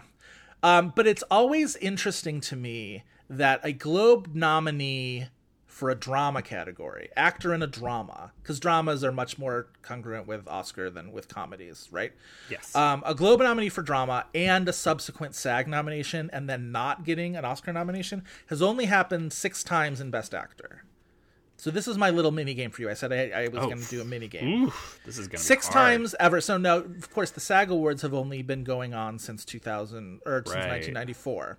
So like, it's not you're not Oh going to make man, you go this back. is gonna be hard. Okay, I'll give you the years that it happened. Okay, 2005. 2011, 2012, 2013, 2014. So like four years in a row it happened. They have to get SAG and Golden Globe drama. Okay. And then the most recent year it happened was 2017. So or sorry, 2018 last year. Last year. Um, I should just jump right to last year, but I'm gonna guess that one of them is Tom Hanks for Captain Phillips. Tom Hanks for Captain Phillips 2013. That is one of the six. Um, last year. oh, and one was- of them. Wait, one of them is DiCaprio, so we can knock that off your list too. Okay, but it's not. Um, but it's not J. Edgar. No, it is J. Edgar. Okay, J. Edgar. Um, Right. last year was John David Washington. Yes, for Black Klansman. Very good. Okay, what are the other years? 2014, 2012, and 2005. 2014. What was the 2014 year? I will say of these three, one of them is an Oscar winner for something else. In that the other year? two, no, no. But one of them is an Oscar-winning actor. Two of them, the other two have one nomination apiece. Obviously, none for these roles because these the whole thing is that they didn't get Oscar nominated. 2014. What year? That's the Birdman year. It is the Birdman year. Was it? Was it Jake Gyllenhaal? Yes. Okay. For Nightcrawler. for Nightcrawler. Yes. All right, let's go back. Just go backwards in the years. I'm going to try to get them year by year. 2012. This movie has been very much forgotten. Oh, okay. What this year? actor didn't get the Oscar nomination, but a co-star did. Okay. A lead male co-star nomination. No. Oh, okay. So a, a woman got nominated for this movie. Yes. 2012. That is Argo. Yes. Who This was a out? this was a Sundance movie. The Sessions. The John Sessions. Hawkes. John Hawkes. Yes. Good movie. Do you ever think about that movie? I do. Do you? I never. But. I I was definitely way more positive on that movie. Like that might have even been in my top 10 that year. Oh wow. Okay. Yeah. All right. Very good. Good for you. All right. so Um, now 2005. Viggo Mortensen? No. What are you thinking of? Eastern Promises. No, I'm thinking of uh, History of Violence? Yeah, History no. of Violence. He didn't get not. You're right. That's a good guess, but he wasn't nominated for. I don't think either SAG or uh, Golden Globe. This was a very um, early buzz, like one of the top early buzz movies, and only ended up getting a supporting nomination. for male or fe- for actor or actress. Supporting actor. I mean, that's Cinderella Man, but it can't be Russell Crowe. Yeah, yeah. They nominated him for that. Yep. Them? SAG SAG nominated Crowe and Giamatti, and Giamatti won the SAG. I'm pretty sure. Oh, I mean, like Paul Giamatti's great, but that that just speaks to how like Russell Crowe was like in the elite at that time. But that was like, still the that was the tail end of it. that's Like, a weird was- nomination. I It is a weird hmm. nomination. because I almost said Ralph Fiennes, But who Cinderella like Man fully should have gotten further than he did. Cinderella Man had that pocket of like, no, you guys are being too hard on Cinderella Man. It's really good. It's like meat and potatoes. It's whatever. That sort of like, um, It's entertaining. Paul Giamatti's amazing. he's very good. I don't know if I would call it entertaining, but okay. Um, I will give you that. Anyway, well done. You did better That's at that all than of I would have. Yeah, that's all of them. I thought that'd be So a only little bit six. harder. Only six people, uh, actors who were nominated for Globe Drama and SAG, did not get an Oscar nomination. So I the thought Michael easy Douglas way to would figure that out for me, and my thought process was who was actually nominated that year. Yeah, and yeah, that narrowed yeah. it down pretty easily. Very well done. All right. Um, other Do we have- Uh, Sorry, do we that? have any words on Armie Hammer? Because Armie Hammer was also SAG nominated for this movie. It's interesting how often Armie Hammer has been adjacent to Oscar success not to get it. Like I feel like this was the start cuz like well not this wasn't the start cuz the start is Social Network. He gets like he debuts in a near best picture winner. Certainly a you know um, uh, Social Network was kind of the people's choice that year, right? Like that Yes. was the um or at least the critics' choice. People really, really loved The Social Network. And because he debuted in that in such an auspicious way, playing identical twins, everybody's going to remember that always. That he's always going to have a little bit of Oscar adjacency to him, right? And then from that, he's in this, gets the um gets the the SAG nomination for this movie, which was wild because at that point the movie had come out people didn't really like it and people hated the makeup so much and the makeup on armie hammer so much that that nomination was pretty well laughed off right Yeah. Talking Um, about Armie Hammer's like awards trajectory is kind of interesting to me. Like in the way that you point out, like he's on the fringes of stuff. I'll It's be really curious to see what his first nomination comes for because like he does do like weird things. Like he almost he was close to my ballot for Sorry to Bother You last year. but He's- it's just so All right. insane. He's so good and sorry to bother you. I want to do this chronologically though. So J. Edgar happens in 2011, and it feels like oh his career is almost over before it begins because like it's such a poorly received performance, and because it got that nomination, I think people were all doubly hard on it because they were like fuck this. And the problem with Armie Hammer is he looks so much like what you would create in a lab for movie star Yeah. that people reject it because it's it looks like it's being too perfectly packaged for us and you want to you don't want to seem like a rube you don't want to seem easily marketed to. So you're just sort of just like no fuck that get away. But like no. And i think he's had to work very cleverly to get around that. So like mirror mirror he plays off of that really well right? Mm-hmm. Plays off of the like remember that line in 30 rock where Liz Lemon is dating Jon Hamm and he's the like beautiful idiot? And everything sort of like works out for him. And at one point he's like somebody mentions she's like she's like no people are only being nice to you because you look like a Disney prince. And he just goes they did actually use sketches of me from my high school swim team when they were animating Prince Eric. It was like that is what Armie Hammer reminds me of is that kind of good looking where you're just like furious at it. And I think he plays off of that well in Mirror Mirror but then he makes the Lone Ranger which is such a disaster that it's just like man this isn't going to kill Johnny Depp's career but it might kill Armie Hammer's career and then I think the big turnaround for me at least is The Man from Uncle because that is a movie that everybody was like why are they making a movie from The Man from Uncle That this movie is stupid so good. why does Guy Ritchie make the movies he makes? It's so dumb. And yet, if you watch that movie, he's great.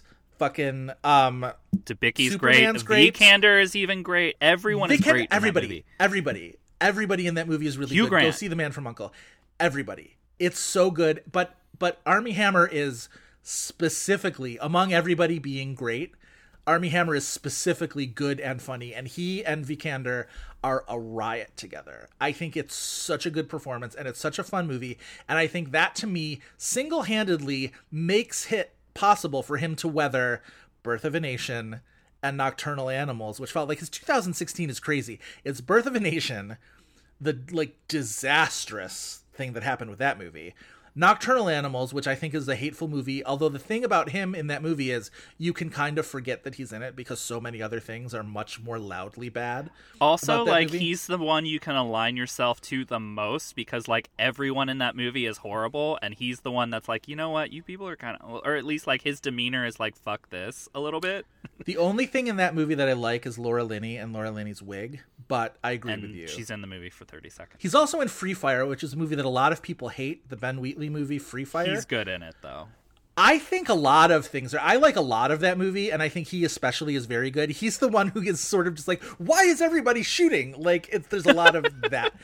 Um, I really like him a lot in it, and then of course that transitions to Call Me by Your Name in 2017, and then it then it all sort of changes for him, and it's wild to me that he didn't get an Oscar nomination, even though I remember that was a weird trajectory where he got the Indie Spirit nomination.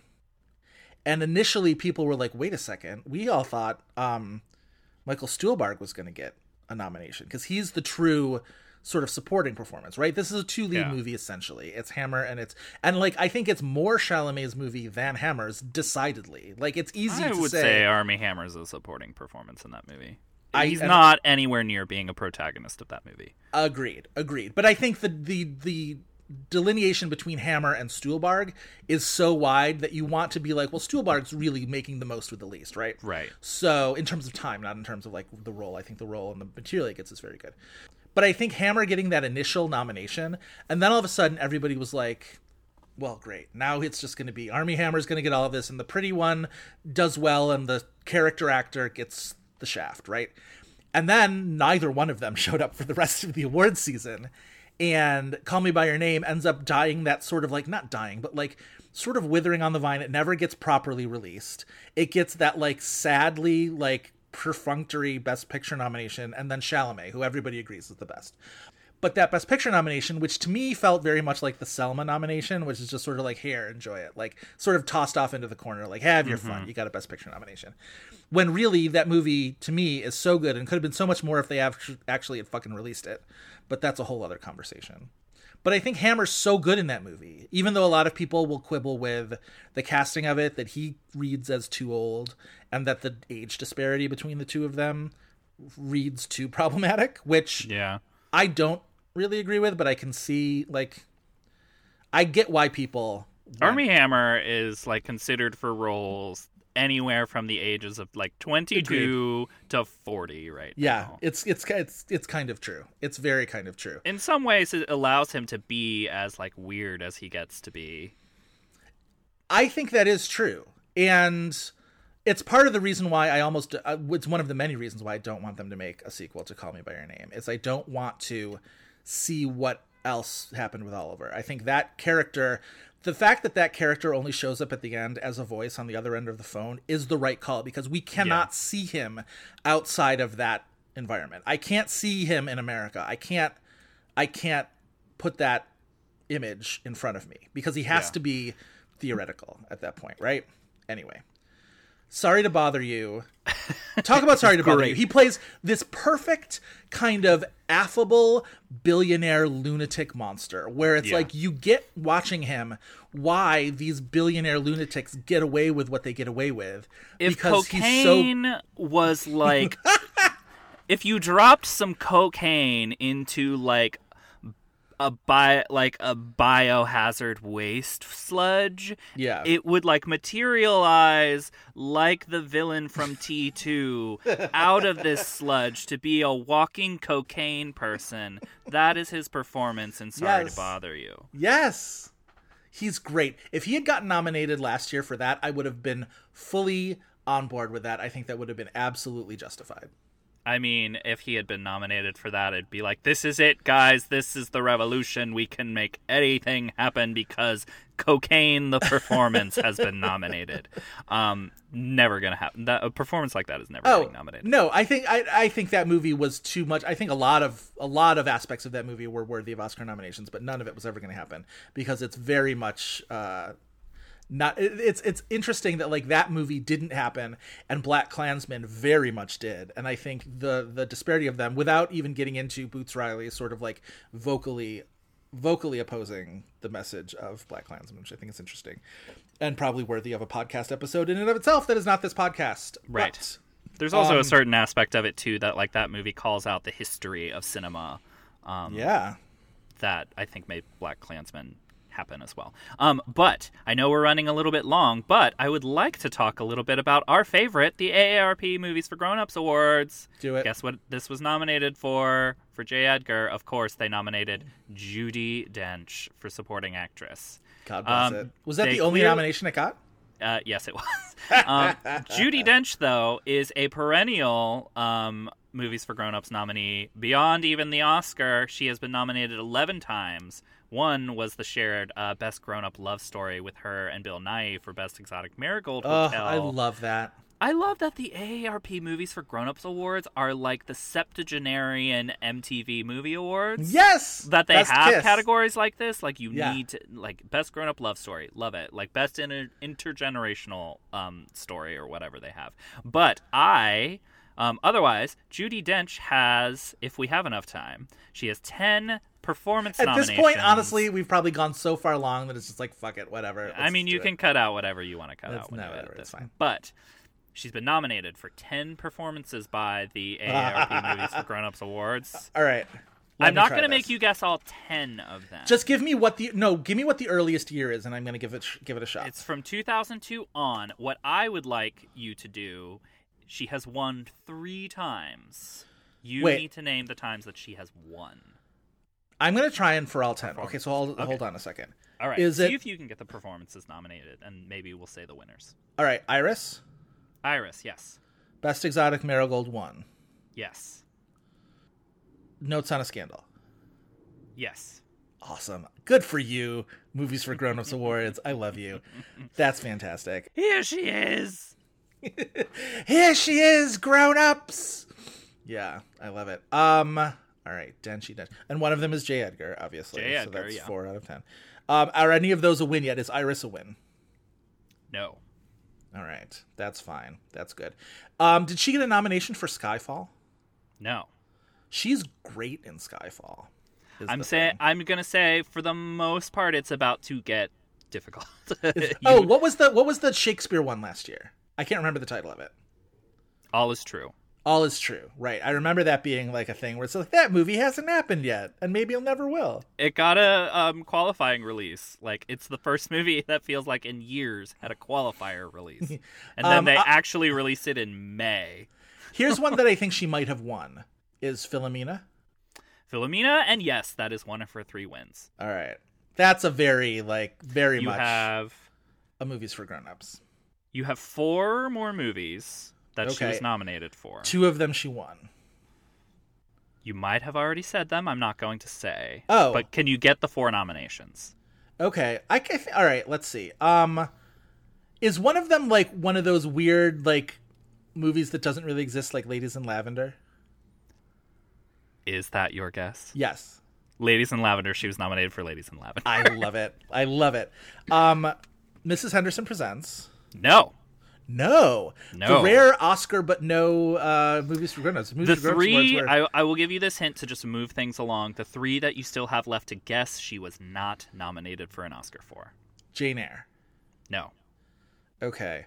Um, They're all Best Actress. Vic- wait, Victoria and Abdul. Victoria and? Abdul, yes. Okay, right, because she was she came close, uh, but she did not get for Victoria and Abdul. Hate All right. that movie. Um, not. Murder on the Orient Express. Please tell me no. No. Is it second best exotic marigold? No. Okay. Is it? I'm missing what two? Two. Uh, one of these was at least an Oscar nominee for a different performance. The other one was a Miramax movie that did not get nominated for anything. Is the one with a nominated other performance in the same category that she would have been in? Yes. Nine. Live for Italia! Nine. she was nominated for nine. Go out there and lie for Italy. Lie for Italia. She was nominated for demanding a lie for Italia. So I'm missing one. Yes. Genre. Uh, uh, period comedy? They nominated her in Best Actress, and I don't think this is a lead performance, if I remember correctly. The movie's it- from 2002. The importance of being earnest. The Importance of Being Earnest. Yeah, she's not the lead in that. I'm pretty sure it's Reese, right? Or uh, Uh, yes, and Frances O'Connor, I think. yeah. Um, anyway, okay, so from those, you already guessed Philomena. What are the other two movies that she won the AARP Movies for Grown-Ups award for? I want it to be Best Exotic Marigold, but I don't think it is. Best Exotic Marigold. Really? Yes. I love that. I so love what them is her so much. other win? Is it Notes on a Scandal? No. If you're pa- if uh, this I remember our recent history. Was it not all is true? She won for All Is True this That's year. wild. Her three AARP wins are the Best Exotic Marigold. I don't Hotel, remember that because I couldn't All watch is it. True. Yeah. Mother effort. That's amazing. God bless you, Judi Dench. We love you. God bless you, AARP. God bless you, AARP. That's true. That's true. The true. Good- Judi Dench stands. You've truly us. kept a standard that we can only um, hope to live up to. All right. Any last thoughts on J. Edgar before we move on to the IMDb game? No, I don't have a J. Edgar thought. I do have a this had Oscar buzz thought related to this Oscar year, and that like it feels like maybe the only like true this had Oscar buzz title that I can think of that got a Best Picture nomination. This is the year that Extremely Loud and Incredibly Close got that Yes. Best Picture nomination. If you go back and first of all, you should watch the this Oscar nomination announcement because Jennifer Lawrence is the celebrity to announce with the like Oscar person, which was Tom Sherak that year. Um, she's a full robot the whole time, and it's probably because this is five in the morning and she is sustaining on like I don't know four iced americanos or something. And this was the Um, great big surprise, like graphic design achievement okay of the year. yes the graphic design when they were doing the best picture lineup fully made you think that it was going to be eight nominees because this is the year they went from 10 to like it could be anything from 5 to 10 so it's the first year of going in not knowing how many movies would be nominated Yeah. and when you watch it the graphic is like oh okay so there's going to be eight nominees There and then four slots on one side and four slots on, Four the, on other, the other, And, and then- Symmetry uh, declared that it would be eight. Yes, and you like we knew like whatever they got to the eighth title, and then Jennifer Lawrence is like, and extremely loud and incredibly close, and it comes down the middle. People gasp in the audience. I'm Uh-huh. pretty sure one of them fully died of shock, like died. This might have been Um, also the first year that they were like, we're not going to read them in alphabetical order. We're going to read them in whatever order we want to. And I fully believe it's because of Extremely Loud and Incredibly Close that they wanted that to be they did that the shock moment. because they knew that this nomination was shocking and they fully milked it and it is Yep. hilarious to rewatch It's- it's yeah. also hilarious to rewatch and listen to tom sherak utterly butcher michel hazanavicius's name it's like it's like it's like the vocal representation of somebody who's going to jump off a diving board and hesitates at the right moment to land flat on their face on the diving board. It's like Yeah. ha Hazavana Cheesius. He, I think he literally says cheese at some point. and then the next category, he's nominated again, and Jennifer Lawrence just like aces it, Aces it. I but then it. screws up Asghar Farhadi's name. Um, Wow, so yes, can't have this this is the year that we have a Best Picture. This had Oscar buzz nominee. It's true. It's the first like, time in by history. all right, this that movie belongs in. It'll in be a great conversation. echelon, but does not Yeah. qualify. All right, I'm gonna go through my notes and just throw out stuff I didn't mention. Um, I laughed out loud when Burn Notice showed up as Bobby Kennedy. right? Like that's a la- that's that's a laugh out loud moment. I had I will confess, I. I laughed out loud when Judi Dench showed up because I forgot that she was supposed to be in this movie. I thought it was interesting the way I will say I will give Clint Eastwood a little bit of credit. The scene where Hoover meets Shirley Temple that is Oh, filmed in that sort of like weird like technicolor post colorization kind of style that very washed out where like everything seems slightly bluish. I thought that was kind of a neat little touch. Um Adam Driver, I mentioned, with his gas pumping accent, is very, you know, it reminded me. I re- I reference this sketch a lot, but the SNL sketch with Jake Gyllenhaal, which was surely a John Mulaney sketch because he's talked about this in his stand up about people taking an acting class for how to appear in one scene in Law and Order. Where he's just like aggressively loading boxes into the back of a truck and being like, "Yeah, I remember, I saw that guy," like that kind of stuff. It reminded me very much of of Adam Driver. A lot of business in that. Um, Claire Danes almost played the Naomi Watts role in this, and I can only imagine the trauma that would have visited upon all of us of a certain generation to have seen Leonardo DiCaprio and Claire Danes reunite on screen in J. Edgar under that makeup for that those roles Yikes. would have been horrifying. Also, I could only imagine the trauma upon our listeners of like another Claire Danes movie. Nope, nope, we are done here. One more piece of trivia and then one more actual criticism. The trivia is that Francis Ford Coppola had wanted had been wanting to make a J. Edgar Hoover movie for years and years and years. And the IMDb trivia thing goes, but he made up after making Bram Stoker's Dracula. And I was just like, yeah, that that tracks. I was- He's like, Yeah. I've already made my movie about a heavily makeup monster. Like I don't need to make another. I'm Yeah. totally good. I've Um, already made my gay extravaganza. right, exactly, exactly. The criticism is the movie ends in the most disgusting way possible, where Yeah. it's Tolson, the the Armie Hammer character, after Hoover has died, and after Naomi Watts is shredding all of the files, we see that Tolson has kept as almost like a memento the FBI file for Eleanor Roosevelt, who we had seen earlier in the movie, Hoover sort of like mocking for being for having an affair with a woman. That was the dirt they had on her, was that she was having an affair with a woman and he was sort of like laughing at old horseface or whatever. And then so at the end of the movie happens and we get this voiceover from Hoover who is reading what turns out to be like a line of poetry that Roosevelt's girlfriend had either written or like given to her. It's like it's a it's a like um like it's a line of poetry that meant something between these two women. And we see Armie Hammer reading it from the FBI file and hearing it voiced over by Hoover as a sort of romantic coda to end the movie. And I'm like, that is some gross ass, wild ass shit. I don't know what you thought about that, but like, I was off put by. I mean, at that point, I was like, just get this out of my freaking Blu-ray it's a weird way to end it, but it's also infuriating. So Yeah. like, fuck everything for that. So yes, that's the end of what I feel about J. Edgar. Oi. Do we want to. IMDb Edgar. game? IMDb game. Of course, we want to do that. Would you like to explain the IMDb game for our listeners? Sure, it's a game. We play it. It's with the IMDb. Um, we each look up actors on IMDb and we quiz each other to name the four movies that are listed under their known for section. So this is what the IMDb algorithm and all its vagaries and intricacies uh, has decided are the four movies that we would most know these actors for. If it's for television work or voiceover work, we mention that to the other just to be sporting about it. Otherwise, you get two wrong guesses, and then after two strikes, you get uh, the years as a hint. And if you still can't get it, it becomes Hintapalooza because that is more fun than frustrated co hosts trying to guess.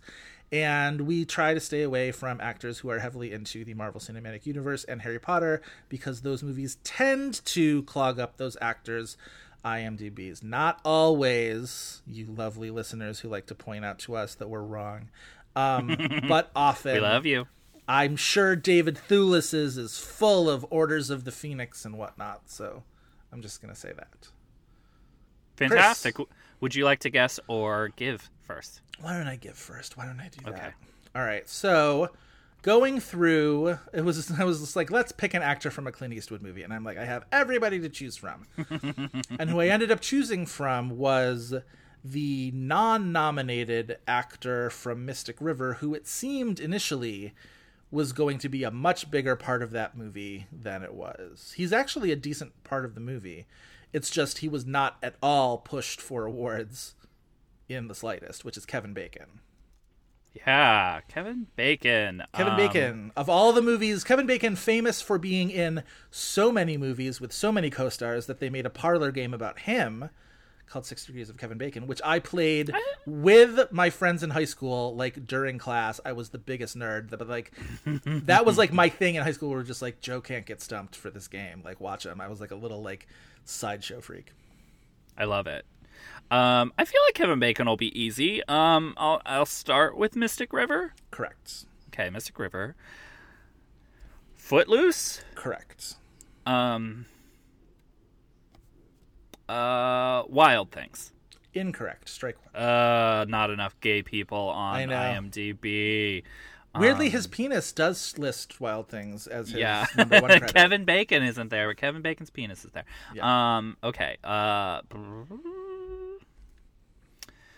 Um. Wait. I mean, he's got so many like he shows up in a lot of movies that like I know are not there. Like uh. uh, Stir of Echoes. No, that's an interesting guess. That's Uh, what I- Oh. Mm, Stir of Echoes was the movie that was released like the week after The Sixth Sense, I remember, or like very Yeah. close to The Sixth Sense in 1999. I also remember that that trailer used Paint It Black very. Uh, but it's uh, also like on FX all the time. Is it really? I, haven't mean, like I know that as like a cable staple movie. That's Doesn't Illeana guessed it. Douglas play like the woman who does the like a trance psychic or something? Yeah yeah yeah yeah, yeah, Okay, but no, not Stir of Echoes. So that's two strikes. So your missing years are 2000 and 2004. Okay, so the one that I was like, no, why did I say that is not there? I was almost like, wait, Apollo 13. Um, no, not Apollo 13. You said 2004 and what? 2000. 2000 is Hollow Man. Yes, very good. Oscar nominee for visual effects. 2000. Lost to what would it have lost to in 2000? Um, visual effects. Was What Lies Beneath nominated? I think it might have. Hold on. Uh, no, no, no, no, no. I, I remember that's that summer pretty vividly. I think it was nominated against Perfect Storm and Gladiator. Oh, and Gladiator Gladiator won. for vis- yeah, it was Gladiator, Perfect Storm, Hollow Man, and yeah, Gladiator Yeah. won for visual effects. I think that's a dumb win. I'm sorry. Yeah. Were the visual effects in Gladiator that a important to the movie and b impressive? Probably not. I think it's that type of thing where it's like they were visual effects that were impressive because you didn't notice they were there. Yeah. But also, it's a Best Picture nominee Right. nominated in that category. Right. Um, okay, so 2004.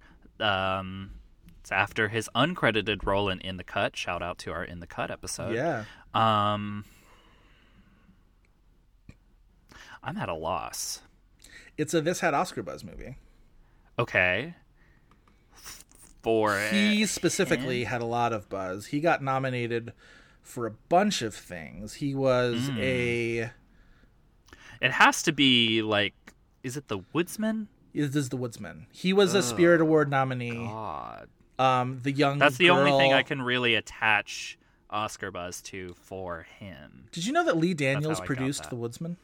I think I tangentially knew that. I did not know that. The director of that got a Best First Feature nomination at the Spirit Awards, Nicole Kassell, and since then, she has directed seemingly primarily TV.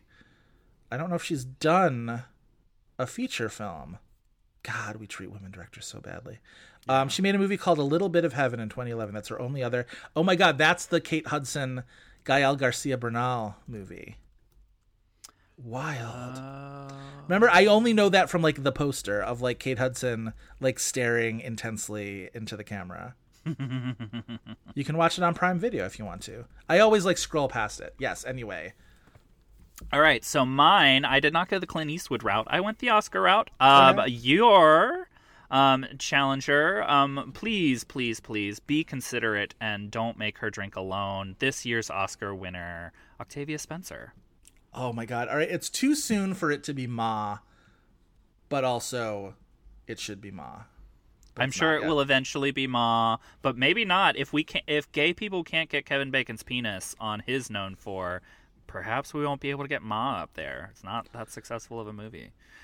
That sucks. I, will not count that as a wrong answer, though. You No, it's not a guess. it I did not yeah, guess that. Yeah, Um, you did not guess that. The Help, The Help, Oscar win. Hidden Figures. Hidden Figures, Oscar nomination. I'm just gonna keep going with it. Um, Shape of Water. No, The Shape of Water is not there for Octavia Spencer. All right, all right. So Which like on. is a little strange because she has to be like second build in that movie, right? Maybe she's third build. Yeah, I feel like Michael Shannon's probably built pretty high, and and Jenkins. But yeah, she might be second build. Um. All right, Octavia Spencer. Is it the um the one from the Divergent series that she's in? Oh God, I forgot that she was in that series, but So no. apparently not. okay. Notedly with Naomi Watts. All right, so that's two wrong.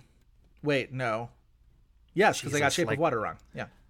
Oh yeah, that's two. We're gonna have to unpack those Divergent movies at some point. I think in like ten years, it is Yeah. going to be even stranger of an artifact for all the people that signed up for that shit. Um, okay, so your two movies are 2013 and 2017. 2013 is Fruitvale Station. I should have guessed that. Yes, it is Fruitvale Okay. Station. 2017, which is the same year as Shape of Water. This is the reason why I went with Octavia Spencer here because I laughed. Oh no. So it's a supporting performance? It's I meant- deeply uh, Octavia- I I genuinely don't know, um, but uh, uh, yeah, it's unfair to Octavia Spencer that this movie is here, even though she is wonderfully like, you know, effusive about all of her projects. Is it the one where it's her and Chris Evans and the the uh, whatever the little girl? Gifted? No, it is not gifted. Oh, I thought I got it. All right. Her character name, I don't know how this happened, but her character name is Papa. Oh, P A it's- P A. It's she plays God. Um, it's the one about the the shed where God lives, and every time the, The guy shack. goes in, it is that? the shack. The shack. Yes. See, I didn't even know that she plays God. I mean, yes. maybe I should respect. I'm pretty sure, at least. I only saw the trailer, but I'm pretty sure what it is is it's like, who is the guy? It's um, is it Uh, like? it's it's the Avatar guy? It's Sam. Sure, of course it is. I was gonna say, I was gonna say, what's his face from The Mist? Um, Uh, Thomas I- Jane. Thomas Jane, but you're right. No, it's Sam Worthington. And like he, I think his daughter or his wife dies, and Yeah, it's- he it's like he's. I think it's one of these movies where he's just like God doesn't exist, and then the universe is like ah, but doesn't the he? universe is like, yes, but go to this shack Yes. where God lives. Exactly. And like God appears as like different, I think different people each time, maybe. So it's sort of collateral beauty God is Octavia Spencer. In How was Octavia Spencer, by the way, not in collateral beauty? I don't know. it really like- feels like she should have been. I mean, like 45 minutes was cut out of that movie last minute, so maybe she was.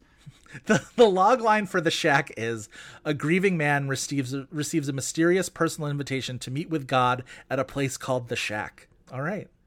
Sounds like a dive bar. The shack kind of seems like a competitor to Maz, but like where all the good Or people like- go.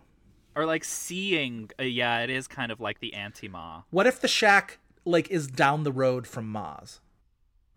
And like Yeah. ah, that's a sequel. Don't make me pray alone. Don't make me pray alone. Yeah, basically, "Don't make me grieve alone" was the tagline for the shack. So, anyway, well done, well picked, Chris. That was challenging. Thank you. Um, right. I guess that is our episode. Probably this is probably our longest episode. Hooray for us! Good for Um, us. uh, but that is our episode. If you want this more this had Oscar buzz, you can check out our Tumblr at thishadoscarbuzz.tumblr.com. Please also follow our Twitter account at had underscore Oscar underscore buzz. Joe, please tell the listeners where they can find more of you. Sure, I am on Twitter at Joe Reid. Reid is spelled R E I D. I am on Letterboxd as Joe Reid, spelled the exact same way. Also, you can find me if you're into TV. Uh, go to primetimer.com. I am the managing editor of that place. Yeah, and I'm on Twitter at Chris V Feil. That's F E I L. Also, Letterboxd under the same name. I have a running This Had Oscar Buzz list with all of our This Had Oscar Buzz titles and direct links to episodes and IMDb game stats. You can also find me at the Film Experience. We would, as always, like to thank Kyle Cummings for his fantastic artwork and Dave Gonzalez and Gavin Mevius for their technical guidance. Please, please, please remember to rate, review, and subscribe to us on Apple Podcasts, Google Play, Stitcher, wherever else you get your podcasts. Um, Five star reviews are really, really helpful for us with i uh, with uh, not iTunes, Apple Podcast visibility. So please, for the love of God, tell Tom Stern to turn on a fucking light around here so we can get more listeners to see us in Mama's dress. Um, that's all for this week, and we hope you'll be back next week for more buzz.